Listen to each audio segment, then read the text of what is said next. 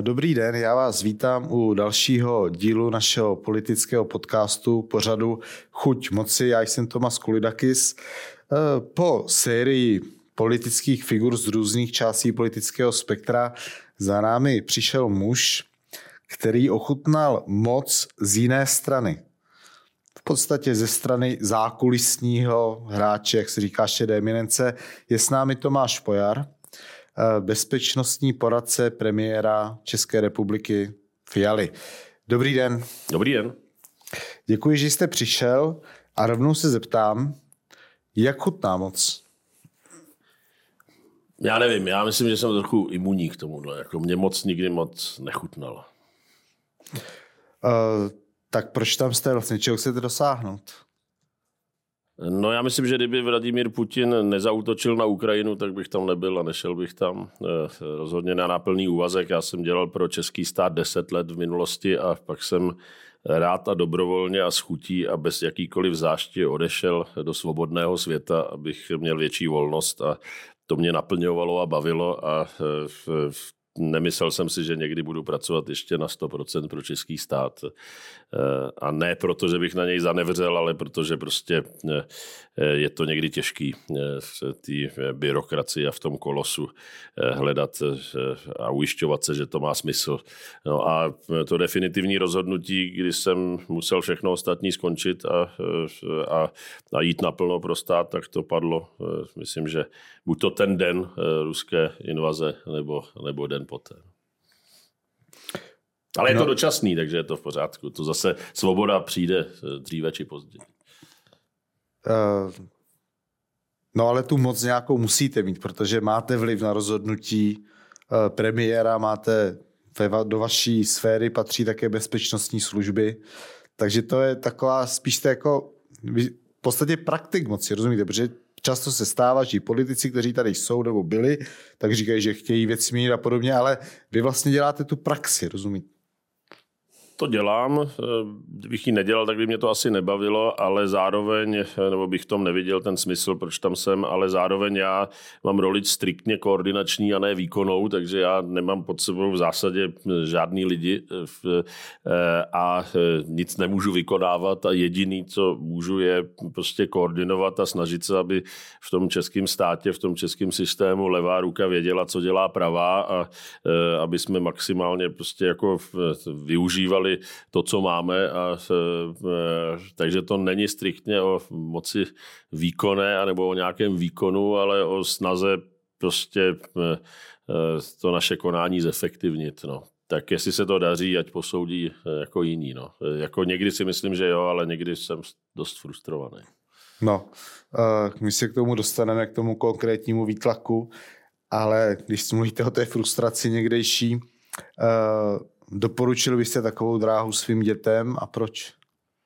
Eh, já svým dětem nic nedoporučuju. Tak to úplně na nich, aby se rozmysleli a rozhodně jim neříkám, že ne, musí jít pracovat pro stát, eh, ale zároveň eh, je neodrazuju od toho, kdyby náhodou někdy chtěli pracovat pro stát, tak aby to dělali, ale musí si to vybrat oni a, a je to prostě jejich zodpovědnost. Já já sám vím, že jsem vydržel pracovat pro stát jenom určitou dobu, těch deset let a pak jsem rád odešel. Vážil jsem si všech lidí, kteří eh, furt zůstali a měli tu víru v to, že má smysl dělat pro stát nebo že pro stát dělají prostě celý život. Já to ne, nedokážu, já se potřebuji okysličovat, já potřebuji mít větší svobodu a, a já potřebuji prostě změnu a, a, a, a nejsem ve státních službách eh, v, Eh, na dosmrti, pokud nezemřu náhle. Někdy doufejme, že ne. Taky doufám, že ne. A fakt se těším na to, až nastane ten den, kdy eh, ze Strakovy akademie odejdu, k někomu to snad předám, někdo v tom bude pokračovat, v tom, co jsem tam, nebo co tam dávám dohromady a co mám za úkol dát dohromady, ještě to vylepší a, a já budu jako volný. No. Hmm. No, no to zní jako, že vás to trošku frustruje. Jako nelitujete, že jste do toho vstoupil. My dva jsme se seznámili uh, v rámci žurnalistiky. Já jsem se vrátil z Bruselu, kde jsem byl. Vy jste tenkrát také opustil státní služby. Tenkrát jsme se potkali v podstatě poprvé. A nyní jste zase tam, kde jste byl. Uh, nelitujete to? Baví vás to ještě pořád? Jako? Ne, tak ještě furt mě to baví a furt si myslím, že to má nějaký smysl, respektive, že ten smysl hm, převáží eh, nad těmi okamžiky, kdy, eh, kdy je to jako smutný. Eh, ale... Promiňte, říká se nejhorší, že je referátník ve státní Ne, tak to já naštěstí, jak nemám moc výkonou, tak já nemám ani žádný referátníky, takže to je jako v pořádku. To, to, to naštěstí já nejsem zavolen jako byrokracií, tak na to si stěžovat sám nemůžu. Takže to je, to je jako, jako v pořádku pořádku, ale tak já jsem nejdřív dělal 10 let eh, v člověku v tísni, eh, eh, pak jsem dělal 10 let pro stát, nebo necelých 10 let, 9 let, pak jsem dělal 8 let na volné noze v akademické sféře a částečně v biznisu. Vlastně se to vždycky týkalo světa zahraniční politiky, mezinárodních vztahů, bezpečnosti. Viděl jsem ten svět z různých úhlů pohledu. Nikdy to nebyly pohledy diametrálně odlišný a ta realita se mi jevila stejně a naštěstí jsem vždycky dělal to, co mě bavilo a, a, a, a to je obrovský luxus a to dělám furt dál, ale rozhodně to není, doufám, poslední etapa, co dělám a rozhodně ne, nebudu poté žádat a snažit se o získání nějakého jiného místa ve státní správě. Prostě rád zase si půjdu odpočinout a okysličit se na, na, na ten svěží svobodný vzduch. Myslím říct, že vaše upřímnost je osvěžující. Eh, málo když se potká někdo, kdo netouží po zachování prebend, po řidiči, kanceláři a sekretářce. No tak jenom upozorňuji na to, že já jsem na třetině platu, co jsem měl předtím. Jo? Tak já, když jsem dělal předtím a, a, a měl jsem to svý jako poradenství, a v, tak jsem eh, nastoupil do státní zprávy. Nestěžuju si na svůj plat, mám velmi solidní plat, ale jako příjmy mám eh, třetinový, než jsem měl. Ano, neměl jsem předtím řidiče, ale toho jsem jako nepotřeboval a neměl jsem sekretářku, tu jsem taky nepotřeboval, protože jsem měl svůj mobil a, a to mě tehdy stačilo. Tak jenom já jsem fakt nešel za penězma a kdyby to bylo o penězích, tak se fakt těším na to, až skončím, protože jsem přesvědčený, že si nějaký zaměstnání jako eh, tady nebo ve světě najdu a, eh, a že, eh, že si na to stěžovat nebudu moc. Hmm. A nebojíte se, že na vás ulpí cejch nepopulární vlády, protože když s vámi na ty průzkumy, tak to je rekordní neobliba ale ta rekordní neobliba je dost často tak jasně, prostě já myslím, že Udržet vládu v oblibě je jako těžký a skoro nemožný v současném světě, eh, v, ve svobodném světě eh, a to já sám za sebe prostě neřeším. Jasně, že bych byl radši, kdyby byla vláda populárnější a byl bych radši, kdyby mě nechodili nenávistný maily, eh, kterých mě chodí dost, ale tak jako to je součást toho života a jaký cejch na mě ulpí, no tak uvidíme, no tak já si furt věřím, že zaměstnání najdu. No a když to nepůjde v Čechách, tak prostě ho najdu někde v zahraničí. Jako já odsud odjíždět nechci, ale, ale dá se i z Čech dělat ledacos do zahraničí. Tak prostě já se nebojím, že bych se neuživil a děti máme naštěstí už eh, samostatný eh, a až skončím, budou ještě samostatnější, tak, tak ten, eh, ty, ty doby, eh, kdy eh, jsme počítali, eh, abychom uživili rodinu, tak ty v tuto chvíli prostě myslím, že jsou dávno pryč a, a, a toho já se fakt prostě nebojím. Budíš vám přáno a přejme to všem, přejme to všem. Tím se dostáváme vlastně k následující věci. Prozradíte nám v krátkosti jenom tak, jaký druhy a proč vlastně, jaké druhy a proč nenávistných mailů vám chodí? A tak vždycky, když člověk vystupuje v médiích a, a vystupuje na téma e, Ukrajiny nebo, e, nebo Izraele, tak vám přijde jako celá řada nenávistných mailů e, v, v, v, útočících na vaše názory a, a, a na, na vládní názory a na názory České republiky, no tak jako jako já si myslím, že nejsem zdaleka jediný. Myslím, že každý minister a každý, kdo je v popředí v politice přímo, tak je na tom daleko hůř než já. Eh, a jako bohužel to patří prostě jako k životu. No. Ne, to k životu patří, to stačí jako dělat žurnalistiku a být jako... No, tak no, víte. No, to tak děláme jako, to pro lidi, tak... No, jako... no, ale mě zajímalo, co vám tak jako píšou. Víte co, já se tím vlastně dostávám k tomu, že v naší politice zahraniční je dlouhodobý konflikt, který trvá už 30 let. Pragmatická, tomu se říkalo často politika všech azimutů, eh, versus než budu říkat idealistická, že zabrušujeme do mezinárodních vztahů, jak se říká, když jsme to nemuseli vybrušovat, tak řeknu pragmatická versus takzvaně hodnotová. To znamená buď to na základě výhodnosti se všemi, anebo třeba si nechat ujít nějaké šance, ale být jako morálně ospravedlný. Eh, na jaké straně teda vlastně vy stojíte, jaké jsou výhody čeho? Eh, byla tady například paní Konečná, která teda říkala, že tato vláda je ve vleku Američanů a v podstatě si nedovolí no, tak nic. ona, co je ve vleku Kremlu, samozřejmě ví, co to je ve vleku něk, být někoho jiného. Že? Takže to je jako, se jako tradičně jako, jako představitelka komunistické strany, tak to je od ní hezké, že to takhle dobře zná, no, jak to chodí. Byl tady pan Babiš, který zase říkal, že se více staráte ve vládě o Ukrajinu než o naše občany, jako Českou republiku, že máte jí vládu na Ukrajinu. De facto parafrázuji. No tak eh, já bych tvrdil, že ne. Mimochodem, pan Babiš ve svých firmách nepochybně zaměstnává nějaké Ukrajince a to Ukrajince, kteří přišli s touto vlnou, jejich tady zaměstnáno 120 tisíc a já jsem hluboce přesvědčen o, to, o tom, že teď v prosinci, kolik vyplatíme na sociálních dávkách těm Ukrajincům, tak dostaneme do státní kasy na sociálním zdravotním pojištění odvedených jima, odvedených jejich zaměstnavateli a na tom, co utratí na daních a to zejména na na DPH, že tady žijí těch 300 tisíc lidí, tak dostaneme víc peněz zpátky do ekonomiky a že jsou ve skutečnosti eh, v tuto chvíli, eh, v tuto chvíli jako přínosem české ekonomiky a přínosem k českému HDP. Tím neříkám, že nejsou problémy a neříkám, že to není těžký eh, a že to není těžký na nějakých místech. To jako opravdu nechci zlehčovat, ale jenom říkám, že se podívejte na to, jakým způsobem český biznis a české firmy neustále žádají o příliv prostě zahraničních pracovníků. Eh, že máme prostě prakticky nulovou nezaměstnanost. Jako co by si ty firmy a co by si česká ekonomika a co by si zejména v některých segmentech, co by jsme si počali, kdyby jsme tady tě, teď těch 120 tisíc prostě Ukrajinců neměli. Eh, tak má to i svý pozitiva a někdy ta pozitiva převyšují. Když se podíváte na eh, armádu, tak my jsme vydali z našich skladů a vycvičili Ukrajince za nějakých 8 miliard korun Jenom za 18 miliard korun dostaneme zbraně a dostáváme zbraně od Američanů, od Němců, eh, helikoptéry a tanky eh, a refundace z Evropské unie. Takže na tom jsme vydělali dvojnásobek při modernizaci naší armády. A když se podíváte na, ten, na ty zbraně, které eh, tam putují od nás, z našeho průmyslu, tak české zbrojovky, ne zbrojovky s velkým z, tedy česká zbrojovka, ale zbrojovky eh, odvedly na daních eh, dobré, dobré 2 miliardy více letos za daní z příjmu eh, oproti minulému roku zaměstnali stovky nových lidí a to jsou dost často lépe praco- placení pracovníci, protože to je dost často práce jako s tou takzvaně přidanou, vysokou, vyšší přidanou, přidanou hodnotou.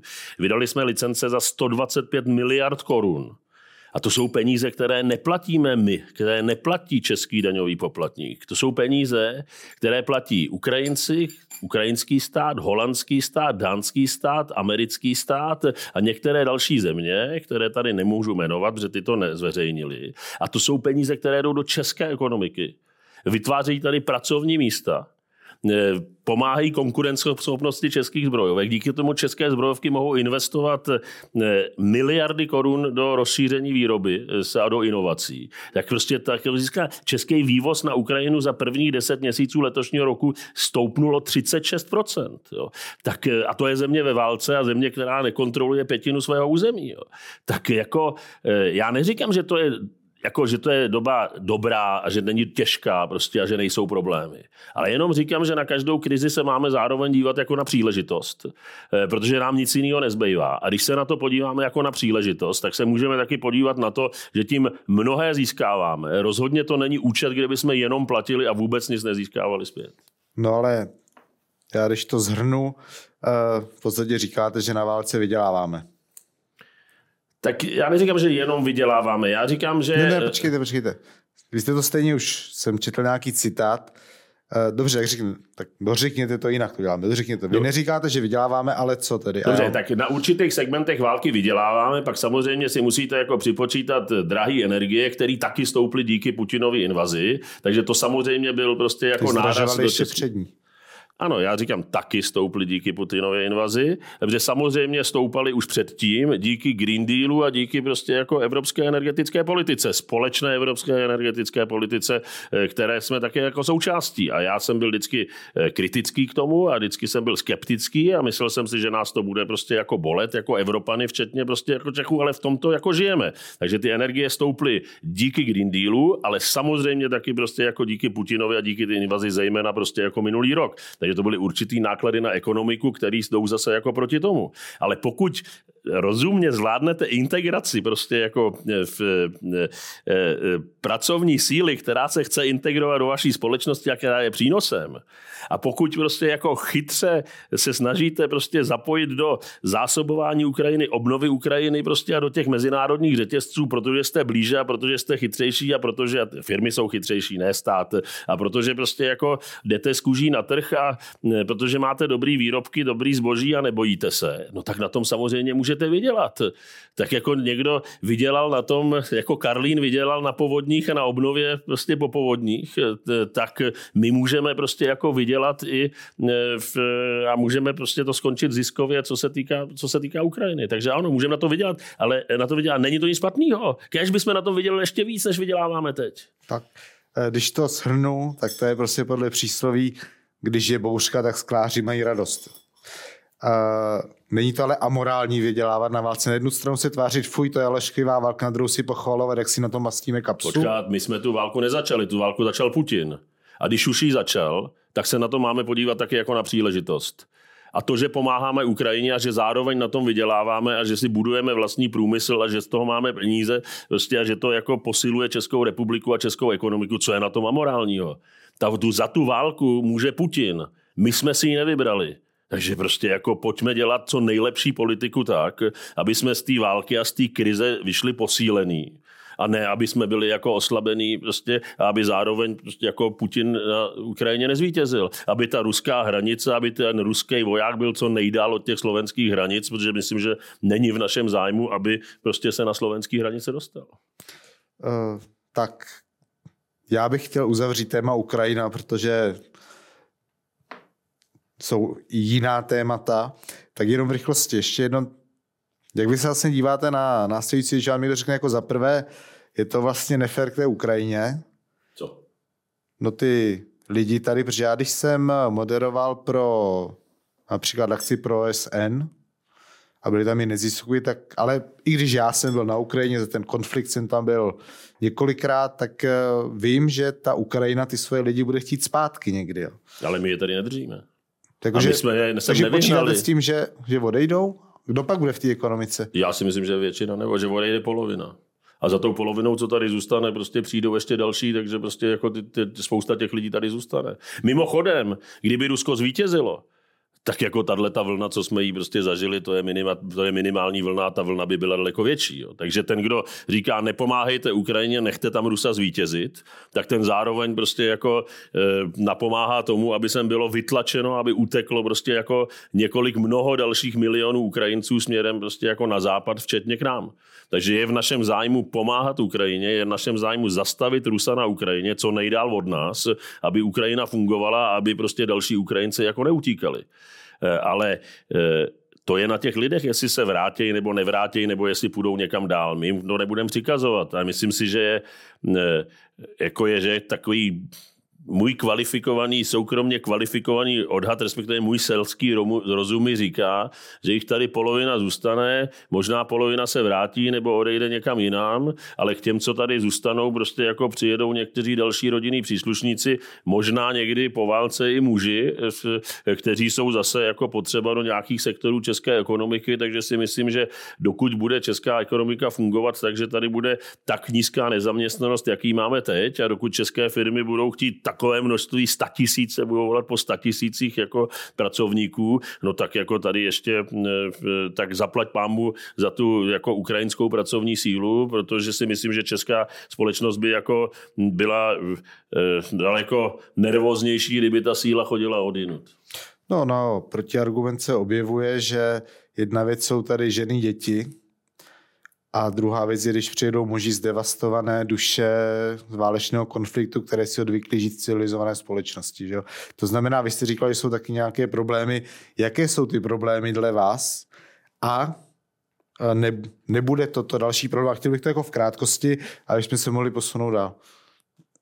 A tak problémy každý evidentně jako vidí, no tak jako když tady máte 350 tisíc jako lidí, tak samozřejmě... Poslední sčítání 630 tisíc. Jo, ale to je včetně těch Ukrajinců, kteří tady už dlouhodobě žijí, ale Těm z této vlny, no. z vlny je tady reálně teď poslední číslo, co já jsem viděl, nějakých 360, 370 tisíc, eh, takže takhle si myslím, že to, že to, že to zhruba jako v danou chvíli je. 600 tisíc bylo těch, kteří od začátku války přišli, ale eh, mnozí z nich už odešli, buď to odešli odešli zpátky na Ukrajinu nebo se posunuli dál. Takže ano, to bylo od začátku války 600 tisíc individuálních vstupů, ale v tuto chvíli se tady zdržuje zhruba 370 tisíc prostě tak, jako lidí. No, tak ty no. problémy jsou jaké a nebude to problém, když přijdou duše zdevastované válkou? E... Pardon za liriku, ale tak to je asi nejvýstižnější. Tak nevím, jak si, jaký... Jestli no co vy proti bude... tomu jako vláda hodláte Tak podívejte se, kriminalita mezi Ukrajinci je menší než kriminalita ve české společnosti, podle Tak statistik. logicky, když Čechů je 10 milionů, ale ne. Ne, ne, počkej, procentuálně, prosím vás, jako, tak procentuálně počkej, kriminalita počkej, Ukrajinců, ale... kteří jsou tady, kteří přišli s touto vlnou, je nižší než kriminalita, která je průměrná v české společnosti. Jo? Tak jako, a teď já neříkám, že se to nemůže změnit eh, a že když bude jako frustrace, takže to prostě nebude horší. Ale jenom jako nemalujme jako čerta na zeď. Jo? Když bude malovat čerta za zeď, tak ta proroctví se jako dost často spíše jako stanou. Takže nebuďme nervózní, eh, snažme se to, jako, se to vybruslit jako co nejlépe. Eh, a jaký jsou problémy? No tak ty problémy jsou dost často virtuální, ale virtuální problémy jsou taky problémy. Eh, tak eh, jako viděli jsme, jak tady vzrostlo napětí po nějakých potičkách, které tady byly. Jo, tak, eh, že to byly potičky reálné, ano. Že byl zároveň prostě jako zneužité mnohými, který jako to amplionem prostě jako hlásali, hlásali ven, to je taky pravda. Jo. Tak na sociálních sítích můžete rozdmíchávat nenávist prostě jako a děje se to každodenně a je to poměrně běžný, bohužel. Já proto sociální sítě nemám, takže proto jsem taky svobodný člověk. ano, uh, tomu rozumím. Uh, tak, takže z toho, co jsme si řekli, tak já to chápu, že vy jste stoupencem pragmatické politiky. Já si myslím, že se to nedá úplně oddělit. Protože myslím, že prostě pragmatická politika nebo takzvaně pragmatická politika, která přeroste do cynické politiky mnoha azimutů, tak nad, s tou můžete taky velmi často jako narazit, protože ostatní se také dívají na to, co děláte a dost často se můžete zařadit tam, kam nechcete, nebo prostě si můžete spálit nějaké mosty.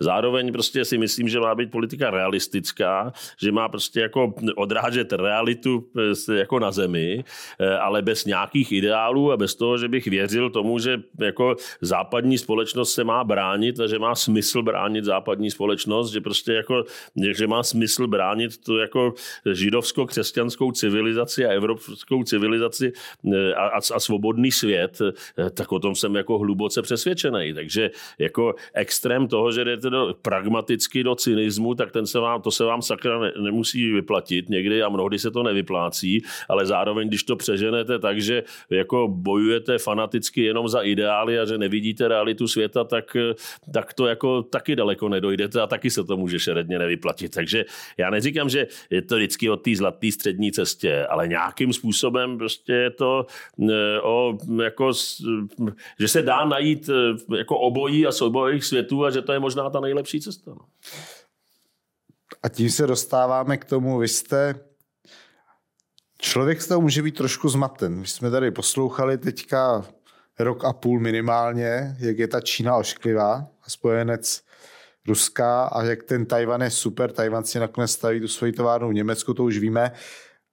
Ale vy jste teď byl v Číně společně s šéfem civilní rozvědky. Uh, tak jak je to teda vlastně? Tak, tak jako teďka těžko, aby lidé teda věděli, tak už se ne, už nejsou ty vlajky Tajvanu, nebo ještě jsou vlajky Tajvanu, anebo platí politika jedné neplatí, nebo proč vy jste tam vlastně jel? Protože uh, Jak je to teda s tou Čínou teďka? Tak to už je takové zmatečné. Čína je druhá nej, největší země světa, druhá největší ekonomika světa, druhá nejmocnější země světa. Máme s ní mít prostě nějaký vztah. Máme s ní jako komunikovat. Eh, nemáme komunikovat přes třetí země, ať už malé, velké, jižní, severní, prostě východní, západní, ale máme mít normálně, racionální, prostě přímý vztahy s Čínou. Já jako nevidím, co je na tom jako za problém. Tak co platí? Ten problém tam není. Ne, tak platí teda, Čína je nervózní, kvůli tomu Tajvanu. Tak paní Pekarová s panem Vystrčinem, který no, říkal, že máme, Tajvan... my máme dobrý vztahy s Tajvanem. Já jsem podporovatel jakýchkoliv ekonomických, kulturních vztahů s Tajvanem. Jen tady s Tajvanci více investují, zaměstnávají tady konec konců jako násobně více lidí, než tady zaměstnává jako čínský kapitál a to po dobu už 30 let. Jen ať sem Tajvanci investují, jen ať sem létají letadly jako tajvanští turisté, což se teď děje. Lety mezi Taipei a Prahou jsou vyprodány tři měsíce dopředu a jsou to většinou tajvanští turisté, kteří utrácejí peníze u nás a nikoli čeští turisté, kteří utrácejí na Tajvanu a to máme podporovat a to máme jako budovat a stejně tak máme mít střízlivé, pragmatické, jako, jako racionální vztahy a sebevědomé vztahy jako s Čínou. A pojďme se bavit normálně jako s Čínou, v tom není žádný problém. Mimochodem to dělá každá střízlivá, sebevědomá, racionální země západu. E, a není to něco jako neslučitelného. Já myslím, že takové to torpédování, že buď to je to tak, nebo je to tak a ode zdi ke zdi, tak to je něco přesně, čeho bychom se měli vyvarovat, protože každá země naší velikosti e, musí být jako dlouhodobě čitelná, e, musí být předvídatelná, musí vědět, co chce. A když se potácíme a zmítáme z jednoho extrému do druhého, tak tím se jako tím jako na vážnosti rozhodně nezískáváme, protože kdo by se vás ptal na názor, když jediná jistota je, že to, co eh, mu řeknete dneska, nebude platit eh, za nějakou dobu. Tak velmoci jsou o toho, aby měnili názor a ty můžou názor, nebo nejsou o to, aby měnili názor, ale velmoci můžou změnit názor ze dne na den a všichni je musí brát vážně. Země střední velikosti, jako jsme my, na tož pak malé velikosti, eh, nebo země malé, tak ty prostě musí být konzistentní a dlouhodobé a jedině tak, když jste konzistentní a dlouhodobí a předvydatelní, tak vás berou vážně vaši spojenci, vaši přátelé, i vaši soupeři, vaši nepřátelé. A myslím, že prostě my chceme, aby náš názor byl slyšet, aby se nás někdo ptal, máme vidět to, co chceme a, a do toho prostě patří eh, sebevědomá, racionální, rozumná politika, která může být jak s Pekingem, tak s Taipei v rámci politiky jedné Číny. Mimochodem, ta je, politika jedné Číny znamená zachování statusu quo mezi Čínou a Tajvanem, eh, což znamená, že tam není válka a válka mezi Čínou a Tajvanem rozhodně není v našem zájmu. Čím se dostáváme tedy k další věci. Uh, beru to tedy tak, že to halení se do těch tajvanských vlajek. Já jsem se někdy do tajvanských vlajek nehalil. A chválil jste to, když se halili? A já nemám potřebu chválit, protože se já nejsem na sociálních sítích a nemám potřebu se ke všemu neustále online nonstop vyjadřovat. Tak jako naštěstí jsem se k tomu nemusel vyjadřovat. V, konec konců nikdo se nemusí vyjadřovat a lidé se mohou vyjadřovat. Já to nekritizuji, ale já prostě jako nepotřebuji eh, se halit do eh, tajvanských vlajek nebo naopak do jiných vlajek nebo to prostě nějakým způsobem komentovat. Já myslím, že máme střízlivou racionální politiku eh, vůči jak Tajvanu, tak jako Číně. Nemáme překvapovat sami sebe, nemáme překvapovat Číňany, nemáme překvapovat Tajvance, nemáme překvapovat naše přátelé a spojence. A tím se dostávám přes to halení vlajek totiž k Izraeli. Což vaše téma, vy jste tam ostatně působil, vaše téma je to dlouhodobé. Jste zastáncem Izraele, říkal jste, že podle něj bojuje o přežití, že si všímá Izrael, že uh, ho podporuje česká vláda. Byl tady poslanec, europoslanec Pexa také, který říkal, že ono to není až tak úplně, protože to vypadá, že se to tomu Netanyahuovi trošku jako hodilo, že svojí drsnou politikou ty palestince hodně utlačoval, zase to jenom zhrnuji, že zároveň velká část, většina Evropského parlamentu a Evropské unie má jiný postoj než česká vláda. Američané tam nutí Izrael pořád příměří. A teď Američané nutí Izrael příměří. Nenutí. Američané ne, to, velmi dobře, dobře vědí, že Izrael musí porazit terorismus a porazit terorismus je správně a to je americká pozice a je to taky česká pozice. A to, že Evropský parlament si myslí něco jiného, no tak jako já to respektuji, ale Evropský parlament si myslí něco jiného na naprostou většinu věcí, eh, v, eh, které si já myslím. No, tak ten současný Evropský parlament, tak jako žijeme ve svobodné společnosti, ale to, že si Evropský parlament něco myslí, to opravdu, ať už je to o Green Dealu nebo o eh, teroristech z Hamásu, tak, nebo o čomkoliv jiném, prostě tak jako to mě přece mě a myslím, že České republice prostě jako, jako, jako, jako nemá nějakým způsobem diktovat, co si máme myslet my a co si má myslet Česká republika. A myslím si, že tady je poměrně široký konsenzus, dlouhodobý konsenzus tím, že jako Češi terorismus nazýváme terorismem, Jo, to je důležitý. Já myslím, že teroristy je potřeba nazývat teroristy. A ne jako v BBC, které jako má, jako, jako, která se štítí slova terorismus, takže teroristy nenazývá teroristy. Já myslím, že jako Češi dlouhodobě teroristy nazýváme teroristy a víme, že jako s teroristy prostě se musí bojovat a že je dobře s nima skoncovat, protože dokud s nima neskoncujete, tak vás budou neustále terorizovat. Tak eh, buďme na straně těch, kteří bojují s terorismem a kteří bojují, bojují proti teroristům a buďme na straně demokratických států světa. Tak uh, a já dokončím tu otázku. uh, ať bychom slovíčkařili, tak Spojené státy společně s Katarem a Egyptem přiměli Izrael k přestávce v bojích společně s Hamásem. Může být takto? Jasně, tak přestávce v bojích, ano. Tak, no. Někdo by to mohl nazvat dočasným příměřím. Bylo to dočasné příměří, ano. Tak, děkuji. Uh, o to ale nejde, jo? Já se chci zeptat na něco jiného. Uh, jak ta společná politika evropská, kterou vy tedy chcete dodržovat vůči Číně, i tomu Tajvanu a podobně, eh, společně je to tak, že zároveň mají být sankce vůči Hamásu a zároveň vůči osadníkům izraelským na západním břehu, kteří podle společné pozice terorizují, Belgie třeba už je zavedla, nebyla sama, palestince na západním břehu, Plus uh, palestinské úřady uvádí 20 tisíc obětí už. No a počítají tam i ty teroristy, že jo? Počkejte, počkejte, ano. ano no, tak, no jasně, tak jako... Možná, si, já nevím, co, já nevím. No ne, tak to tam samozřejmě počítají, protože počítají jako celkové množství obětí, ano, 20 tisíc. A víte, kdo za ty oběti může? Jo, ty teroristi, kteří začali ten útok, ty jsou za ně zodpovědní. A mimochodem těch bylo mnoho a mnoho tisíc eh, v těch eh, palestinci, mezi těmi palestinci mnoho a mnoho tisíc jsou ti teroristé z Hamásu. Tak já fakt jako neuroním ani slzu. A doufám, že jsou v pekle, že nejsou jinde. A mrtvý terorista, dobrý terorista. Tak, OSN uvádí minimálně 5-7 tisíc mrtvých dětí. Myslíte děti do 18 let, což můžou být včetně bojovníků Hamasu, kteří dost často jsou ti, kteří je mezi 15 a 18. Dobře, jako ano. Ale samozřejmě já to nezlehčuju. Jsou tam i mrtví děti. Proč jsou tam mrtví děti? Protože pod každou nemocnicí, pod každou školou, pod každou mešitou je řídící centrum Hamásu, bunkr Hamásu, sklad zbraní Hamásu.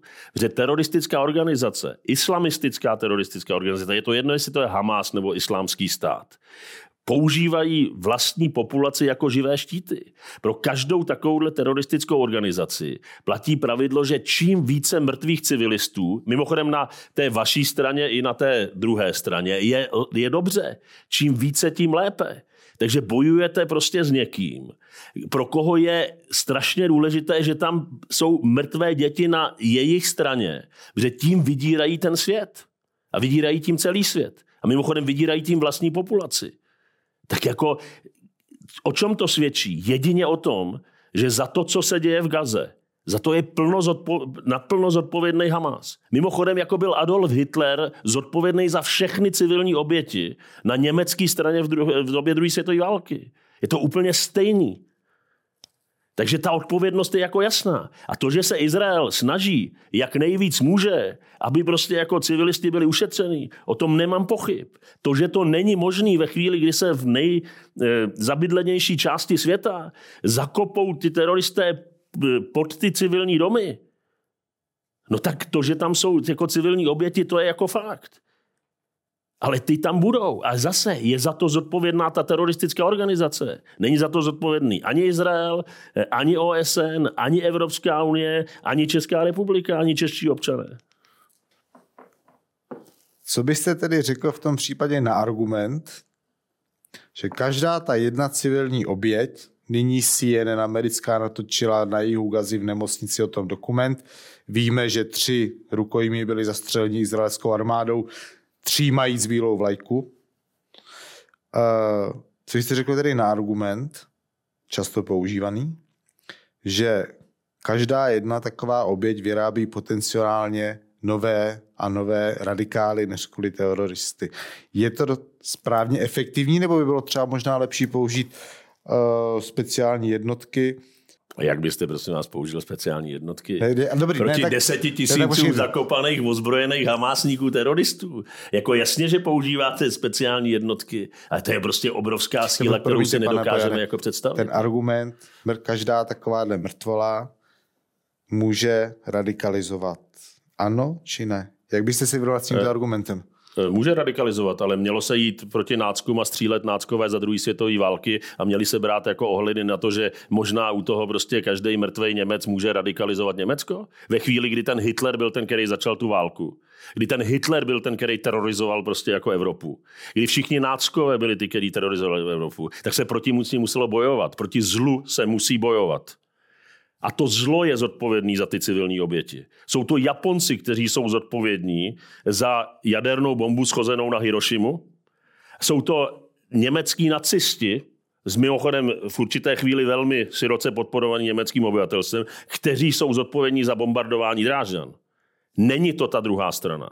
Není to ta strana, která se brání. Když někdo začne dobyvačnou válku a krutou válku, tak za to má být potrestán. Spravedlivě potrestán. A prostě zlo musíte jako vymicovat. Protože jinak vás, jako, jako jinak vás jako, jako doběhne. Jo. Je to smutný. Já jsem zažil několik válek. Měl jsem, trouf, tím, že jsem přežil a zase jsem nezažil úplně tak často nějaké střílení, ale prostě prošel jsem několik válečných konfliktů v životě. Jako válka je strašně hnusná. Ale jako když už začne válka, tak opravdu prostě jako jde do tuhýho. Jako lidi bojují o svůj prostě život a musí ty, kteří byli napadení, prostě mít šanci zvítězit. Protože ty, co napadají, ty agresoři, ty se nikdy nezastavějí. Ty musí prostě jako pokračovat dál. A s každým vítězstvím roste chuť. Takže vy musíte nějakým způsobem prostě to zastavit, protože každý další pokus o zastavení bude náročnější, eh, bude zdlouhavější, bude dražší a bude stát více civilních obětí a už je jedno na které straně. A to mě přivádí, abych se vrátil zpátky do České republiky k tématu svobody slova. Vy jste se k tomu už vyjadřoval dříve. Tak já tady mluvíme svobodně docela. No mluvíme svobodně, no. Taky je to publicistický pořad. No ale byli tady už někteří hosté, kteří říkali, že se necítí svobodně, protože některé názory nemohou být vyjádřeny. No, tak já myslím, že by si měli všichni zamyslet nad tím, jak to vypadá jinde na světě. Eh, a to nejenom v tom nesvobodném světě, ale v, někdy v tom svobodném světě. A myslím, že české prostředí a česká společnost a Česká republika, to, jak tady hovoříme, jak tady hovoříme otevřeně, tak je, eh, tak je eh, jako skvělá známka, měli bychom si to uchovat a, a měli bychom prostě svobodu slova chránit, eh, ale zároveň to neznamená, jako že každý může bezbřeze říkat, eh, co, co chce, protože svoboda slova je prostě taky vázaná na nějakou jako odpovědnost a, a neměla by víc k tomu, aby prostě jako vedla k útlaku někoho jako jiného. Ale myslím si, že fakt tady v České republice si jako, jako, jako stěžovat nikdo nemůže. No já to totiž, abych to upřesnil, vy, a máte na to plné právo, říkáte, že prostě za ty civilní oběti je odpovědný Hamas. Nemůže mít někdo úplně stejné právo třeba říct, že za civilní oběti je odpovědný naopak stát Izrael, nemůže mít třeba stejné právo a říct... to snad má, ne? To jako tady nikdo, pokud vím, tady nikdo prostě jako e, nesedí ve vězení za to, že by řekl, že za civilní oběti může Izrael. No ale ministerstvo vnitra říkalo, že kdo bude tady vykřikovat heslo uh, o teďka jsem zapomněl, jak to je. O... Jasně, from the river to the sea. From Ale víte, co to znamená sea, to heslo? Já to, to vím, znamená, znamená židi do plynu. Ne, to znamená... Ne, to je paralela židi do plynu, protože from the river to the sea znamená, že bude chalífát po celém území Palestiny, od Jordánu až ke středozemnímu moři, a že to bude Juden frei, a že tam žádní židi nebudou. Tak to je heslo from the river to the sea. From the river to the sea v očích Hamásu znamená chalífát na celém tom území. Jo? Tak jako si to jako řekněme, co, če, k čemu je to, jako Dobře, to ale já se tam na svobodu slova teďka. Má, měl by mít člověk právo říct si třeba jako, že si myslí... Člověk nemá vyzývat k násilí. A teď, si, a teď můžeme debatovat, a myslím, že to je k debatě, jestli slogan From the river to the sea není ve skutečnosti výzva k násilí. Jo? K etnickému vyčištění toho území. Jo? A, a, a prostě myslím, že nikdo nemá vyzývat k násilí. A ve chvíli, kdy bude někdo, kdo bude vyzývat k násilí, přímo nebo nepřímo, a kdo to bude mít jako v politice a v politickém programu a tak dále, tak by měl být zastaven, protože to je překročení prostě hranice, která je potom za touto hranici už sebedestruktivní pro společnost a pro společnost prostě svobodnou a demokratickou. No ale víte, že zase ta druhá strana by mohla říct vám, že podle ní je výzva k násilí to, když vyscholete bombardování prostě civilních objektů v Gaze. Jako Jestli to není, jestli nepřispívá na to, že každý si může říct své k stabilizaci společnosti, protože každý má pocit, že si to své řekl. Jestli, prostě, já nevyzývám, já, já nevyzývám třeba, k tomu. Je tady třeba, promiňte, jenom uvedu takový příklad, byl tady eh, poslanec Foldina tady byl, byl tady Andrej Babiš, kým mluvili, že nemají pocit, že všechny názory stejně mohou být vyjádřeny, jsou prostě názory, které konvenují více a které konvenují méně. Jestli to nemá být jako v těch Spojených státech, kde také si můžete plácat prostě s proměnutím, anebo mluvit moudře, to je úplně jedno, ale můžete si říkat. Uh, kde je ta hranice jestli se nevylívá s vaničkou i dítě, se objevuje argument. A to dítě, rozumíte, protože matka může být demokracie, ale dítě je svoboda slova, ale ta matka by byla zkroušená, možná by ani nebyla bez toho dítěte. Já myslím, že ta hranice je skutečně ve chvíli, kdy vyzýváte k násilí a, a kdy jako nevyzýváte k násilí. No. Jako, že tam je ta hranice a že nemáte prostě vyzývat k násilí. Eh, k násilí prostě vůči jako komukoliv, jako k násilí ve společnosti.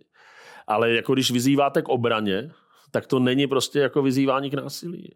A, a, a jako znovu, from the river to the sea znamená území, to znamená chalífát na tom území, který je bez židů, bez Izraelců. Já když říkám, že je potřeba zlikvidovat Hamas, aby Hamas neterorizoval jak palestinské obyvatelstvo, tak Izraelce, tak nikoho jiného, tak to není nic o tom, že by prostě Gaza měla přestat být Gazou a že by palestinci měli prostě odejít z Gazy. To je jako zásadní rozdíl. Naopak já bych přál palestincům v Gaze, aby jim tam Hamas nevládnul. Aby nevládla tam teroristická organizace. Protože na jakémkoliv území, kde vládne teroristická organizace, Ať už je to v Gaze, nebo v Afganistánu, nebo kdekoliv jinde, nebo v Sýrii, tak na jakémkoliv území, kde vládne teroristická organizace, tam prostě žádná svoboda slova není. Tam není žádná svoboda. Tam je dříve či později jenom utrpení. Takže prostě vzdorujme terorismu. Mimochodem, jestli se ptáte na to, o čem se dá bavit s Čínou, tak přesně i o boji proti terorismu. A máme se s nima bavit o boji proti terorismu. A máme se s nima bavit o tom, aby nebylo zne, nebyl zneužíván boj proti terorismu. Ale prostě je to legitimní jako debata. Jak zneužíván boj proti terorismu? No, aby některé operace, které se nazývají protiteroristickými, ne, jako ve skutečnosti neměly jiný cíl, než prostě jako, jako, jako, jako terorismus. Uveďte příklad nějaký, to přiblížíme posluchačům. Já vám nebudu uvádět příklad. Uveďte tak. Ve své pozici vám nebudu uvádět příklad. Tak já zkusím a vy mi pak řeknete ano, ne? No to vám možná neřeknu. Protože já jako mám tu nevýhodu, že sice můžu mluvit svobodně a mluvím svobodně, ale zároveň do určité míry skutečně zastupuju stát a prostě jako příklad z jiných částí světa prostě na tohleto téma nevím, jako, jako proč bych v danou chvíli uváděl. Prostě vám to nebudu uvádět. To je to jaký moje právo, abych to neuvedl. A myslím, že eh, posluchači tady nebo diváci jako nejsou hloupí a že eh, mnohokrát jako v minulosti viděli, že eh, byly některé režimy a některé státy, a teď nehovořím o Číně, ale o jiných které prostě jako pod rouškou boje s terorismem ve skutečnosti prostě jako likvidovali někoho jiného než teroristy, řeknu to takhle. Ano, to si pamatujeme, tak pro ty narozené později bychom mohli uvést příklady. Já to zkusím za vás. Šíření demokracie mečem, které proběhlo v Iráku, v Líbii, třeba v Afghánistánu, kde se teda to nedopadlo úplně. Jasně. Ale stejně tak. Ale, ale v těch pozor... zemích vládli všichni takoví diktátoři a mimochodem prostě jako podporovatelé terorismu, tak zase prostě jako nedělejme z těch diktátorů svatoušky, kteří byli hodní na ty obyvatele, kteří nevydírali prostě jako svět jo, a kteří neměli nic společného s terorismem. Jo. Tak jako, jako v, já teď nechci obhajovat a mimochodem bych neobhajoval mnohé zásahy a mnohé války, které jako byly, jo, ale jenom jako upozorňuji, jako nedělejme ne, nebudujme to, že za všechno zlo světa je zodpovědný svobodný demokratický svět. Jako není. Jo? Tak jako, v, jo?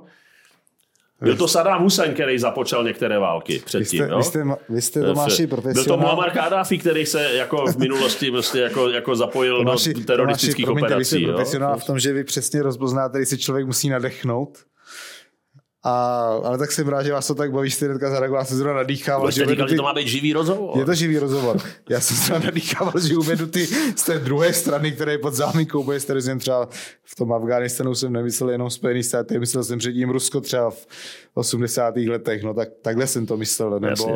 myslel jsem, já nevím, Pinocheta a tak dále. Jako, ale tak, tak Jasně. Jasně, já se no. ke konkrétním těm nevyjadřím. No já vím, tak já jsem jenom chtěl tak jako pomoci jo, třeba, jo. protože ne všichni, jako my dva se věnují dlouhodobě mezinárodním vztahům, ale dostávám, takže předpokládám, že uh, jste pro zachování práva VETA ve u zahraniční obrané politice, ano nebo ne a proč, mi řekněte. V rychlosti dvě věty. Eh, já v zásadě jsem pro zachování práva VETA a to i z toho důvodu, že právo VETA prostě musí být zrušeno eh, dohodou všech a ta dohoda všech nebude, takže... A teď a no, a tak to je, a tak je to jasné. Nejenom, že mě ne, tak pro mě je to vlastně, tady vlastně, ty hádky tady o to právo ne, tak je to zaj... absurdní. Totiž ne, je to zajímavá jako... otázka, ale na druhou stranu prostě je to otázka čistě filozofická, zase mimo jako ten reálný svět. Takže jako v, ta pozice česká je, že se nemají otvírat smlouvy. V, v rámci smluv se pojďme bavit o tom, jak kdyby co mohlo fungovat lépe a když se dohodneme jako všichni na tom, že něco může fungovat lépe, tak proč to nezlepšit. Jo? Ale já si nedokážu představit, představit, že by eh, všechny země souhlasily prostě se zrušením práva VETA. A mimochodem si myslím, že tam je docela přímá úměra, která má samozřejmě své výjimky, která potvrzují eh, pravidlo, eh, že čím menší země, tím méně se chce zdát práva VETA. A ono to jako není náhoda, že jo? Tak v, vy, jste ano, byl, vy, jste, vy jste byl dlouho v Řecku a máte tam kořeny, při nejmenší podle jména to tak vypadá, a dokážete si představit, že by Kypr souhlasil se zrušením práva VETA, jo? Jako já si to jako představit nedokážu a chápu ten jako kyperský postoj. Jo. Já chápu všechny země, že s tím nesouhlasí, protože já jsem byl v Bruselu tady a na jihu Evropy, že já jsem dospěl na Balkán, že Turecko, celý Balkán a tak. A každý má někde nějaký problém s někým, takže to prostě u nás by to bylo v momentu aktuální situaci například, že uh, postoj většiny členských států k EU není stejný třeba k Izraeli, takže my bychom pak museli třeba souhlasit ve většině. Uh, ale to pomině, už jsme tam byli. Jasně. Jo, to už jsme byli. Já se vždycky dostávám přesto k něčemu úplně jinému. Uh, mluvili jsme o té Ukrajině, teď jsme byli v Izraeli, dostali jsme se na Balkán, za to, že já vám děkuji. Já jsem byl, je to tak tři čtvrtě roku, když jsem byl naposledy v Idlíbu v Syrii. Hrozné teda, je to příšerné. Vy jste taky víte, že to je příšerné.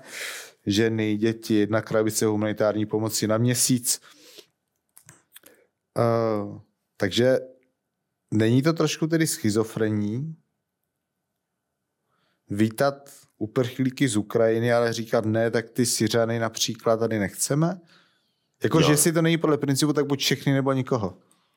Ne, tak já myslím, že Ukrajinci jsou nám daleko blíž. Eh, je to válka, která je eh, daleko blíž nám a myslím si, že eh, Češi daleko víc cítí to, že mají podporovat a chránit a pomáhat Ukrajincům. Konec konců jsme to tady viděli, než někomu z daleko vzdálenějších částí světa.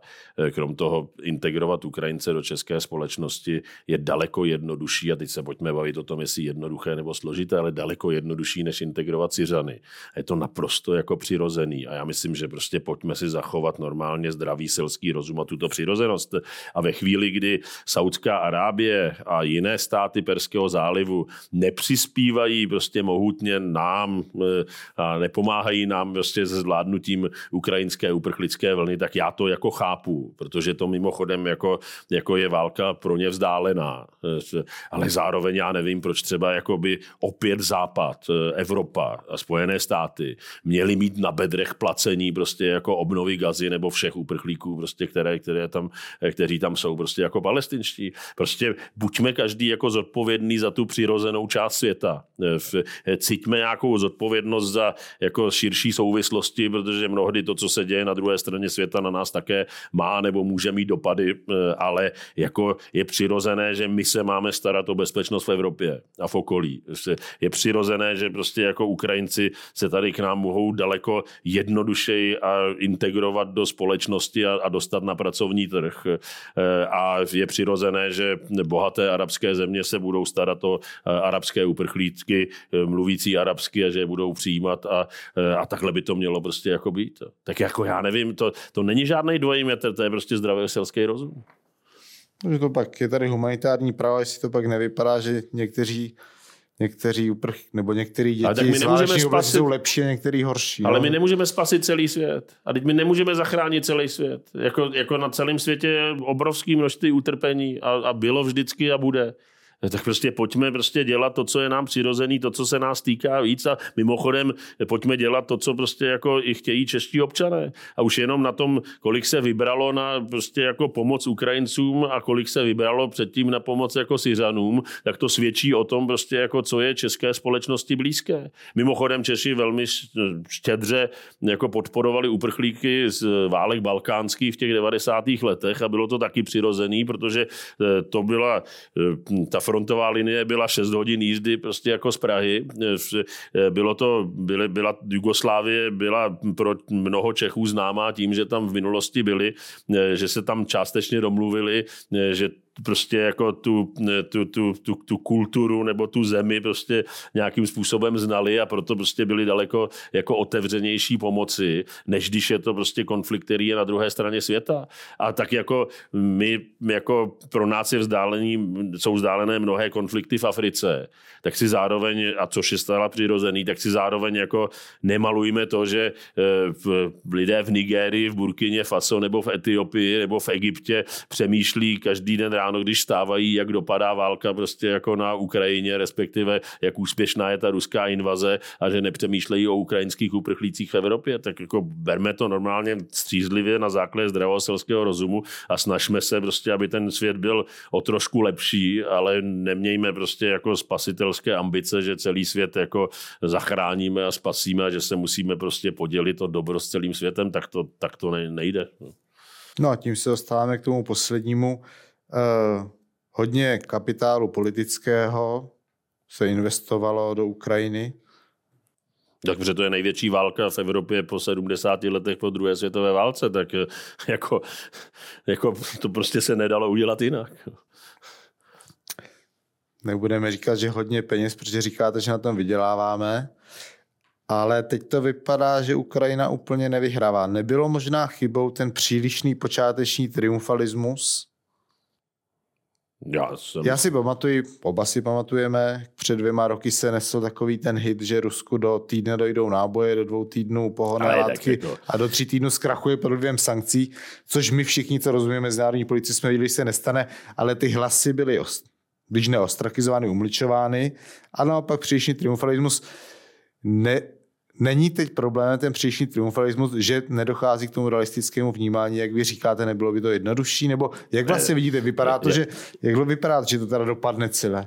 Já jsem vyzýval k realismu od začátku. Já taky. V, takže a myslím si, že dost podstatná část, většina české společnosti ten konflikt také vidí realisticky. Jo. Tak, tak v, já v, nevím. A to, že nejdřív to vypadalo, prostě, že Rusové dobijou celou Ukrajinu a budou stát na slovenských hranicích a potom, že si někdo mohl myslet, že Ukrajinci zázrak, jako zázrakem dobíjí každý kilometr čtvereční ukrajinského území, no tak to možná se stalo, nebo v nějakých sociálních bublinách se stalo, nebo v určitou chvíli. Já musím říct, že této variantě jsem nikdy nevěřil a že jsem nikdy nevěřil, že by, že, že jako, jako možná. A v, už nejde o to, co bych si jako přál, ale prostě jako, když se na to podíváte, tak prostě buďme rádi za to, že je tam fronta, fronta tam, kde je. Když bude více východněji, bude to pro nás lepší, ale také se může stát, že se posune kousek směrem na západ, ale to pro nás, co je naprosto zásadní, že jako ruský voják nebude stát na slovenských hranicích a že Slovensko nebude další na řadě. A není na čase třeba začít jednat a mír nějaký, nebo příměří aspoň nebo něco? Jak typuje, a myslíte, že, že Putin chce jednat? Já nevím, já se s ním nekamarádím. No tak on říká, že nechce jednat a já mu věřím. tak kdo musí jednat? Musí jednat eh, Rusové a Ukrajinci. K jednání musíte mít dva. Eh, při nejmenším Rusové říkají, že nechtějí jednat a Ukrajinci také v danou chvíli Rusové říkají, říkají, že nechtějí. jednat z Američany, ne? Jasně, tak eh, s Američany zatím neválčí. To říkají Rusové, vždycky Rusové vždycky chtějí jako být ty, na té jako úrovni s tím, s, s, tou, s tou. Rusové vždycky sní o tom sovětském svazu, o těch samitech, když byl sovětský svaz stejně silný jako Spojené státy. No tak eh, prostě pokud chtějí Rusové jednat o míru, můžou zastavit palbu a můžou začít jednat o míru. K jednání je potřeba prostě dvou, musí se oni rozhodnout a my máme podporovat Ukrajince prostě jako, protože to je ta část a to je ta strana napadená a máme být na té straně napadené a máme prostě se snažit, eh, aby Ukrajinci zastavili Rusko co nejdál od našich hranic. No může se stát, že Ukrajina nevyhraje? Co to je vyhraje? Já se ptám, co to je vyhraje. Nevyhraje, no, já jsem říkal, jestli nevyhraje. Ne, ale to říct, co to je nevyhraje, nebo co to je vyhraje, tak je vítězství, že uh, osvobodí prostě každý, že v dohledné době osvobodí každý inč, každý kilometr, každý centimetr čtvereční svého území? No tak to je možné, že se, to je velmi pravděpodobné, že se nestane. Uh, ubrání se Rusku tak, že, nesko, že, to, že ta válka neskončí tím, že bude jako Ukrajina zpátky jako celek znovu prostě jako v, eh, připojena k tomu tehdejšímu sovětskému svazu a že bude s tou svazovou republikou, eh, no tak to si myslím, že také nenastane. A to by byla skutečná prohra. Protože pak by byly na řadě ty další tak eh, Rusko je přece imperiální země, Rusko je impérium. Každé impérium z definice, tradiční impérium z definice se musí snažit rozpínat. Ve chvíli, kdy se přestane snažit rozpínat, tak prostě imploduje. Takže to Rusko se musí snažit rozpínat, proto má tak neklidné hranice, zejména prostě směrem do Evropy, ale zdaleka ne jenom směrem do Evropy. No a toto pnutí tady bude, protože tady bylo posledních prostě 300 let. A když je něco 300 let, tak je jako velmi pravděpodobné, že bude pokračovat dál. Znamená to automaticky automaticky, že ta hranice bude tisíc kilometrů od těch slovenských hranic nebo jenom 500 kilometrů od těch slovenských hranic, no to automaticky neznamená. Znamená to, že se bude posouvat, také to automaticky neznamená, ale to pnutí tam bude. Ten prostě ta, ta ruská imperiální duše se musí rozpínat a je jedno, jestli to je Rusko carské nebo Rusko sovětské, anebo jestli to je Rusko, kterému se říká Ruská federace. No a teď jste mi vyklouzl z toho, když se začal s tím vypočítání výhry a nevýhry, takže Kdyby se zastavila linie palby, kde je teď hranice doteku, tak by to bylo... Pro nás výhra. A pro Ukrajince to se zeptejte Ukrajinců. Nebo pro Rusy. Jako já Takže si... co by bylo pro nás výhra, to nepochopil? Pro nás by byla výhra, kdyby se ta hranice zastavila, nebo kdyby se ta frontová linie zastavila tam, kde je teď, protože by byla několik set kilometrů východně od slovenské hranice. Pro nás by bylo prohrou, kdyby sovětský, ruský voják stál na, na slovenské hranici a Slovensko by bylo další na řadě. Takže ta výhra pro nás je něco jiného než výhra pro Ukrajince. A každý si tu výhru může sformulovat eh, jako sám. Já si myslím, že pro nás by byla prohra, kdyby ruský voják stál na slovenské Rozumím. hranici. A, tím a tam jste... si myslím, že máme šanci, že se tak nestane a to je ta dobrá zpráva. A já jsem to chtěl ukončit a tím jste mi dostali úplně k úžasné věci. kterou jsem původně chtěl nemít kvůli času, ale Aj, to aj, si aj. nemůžu odpustit. uh,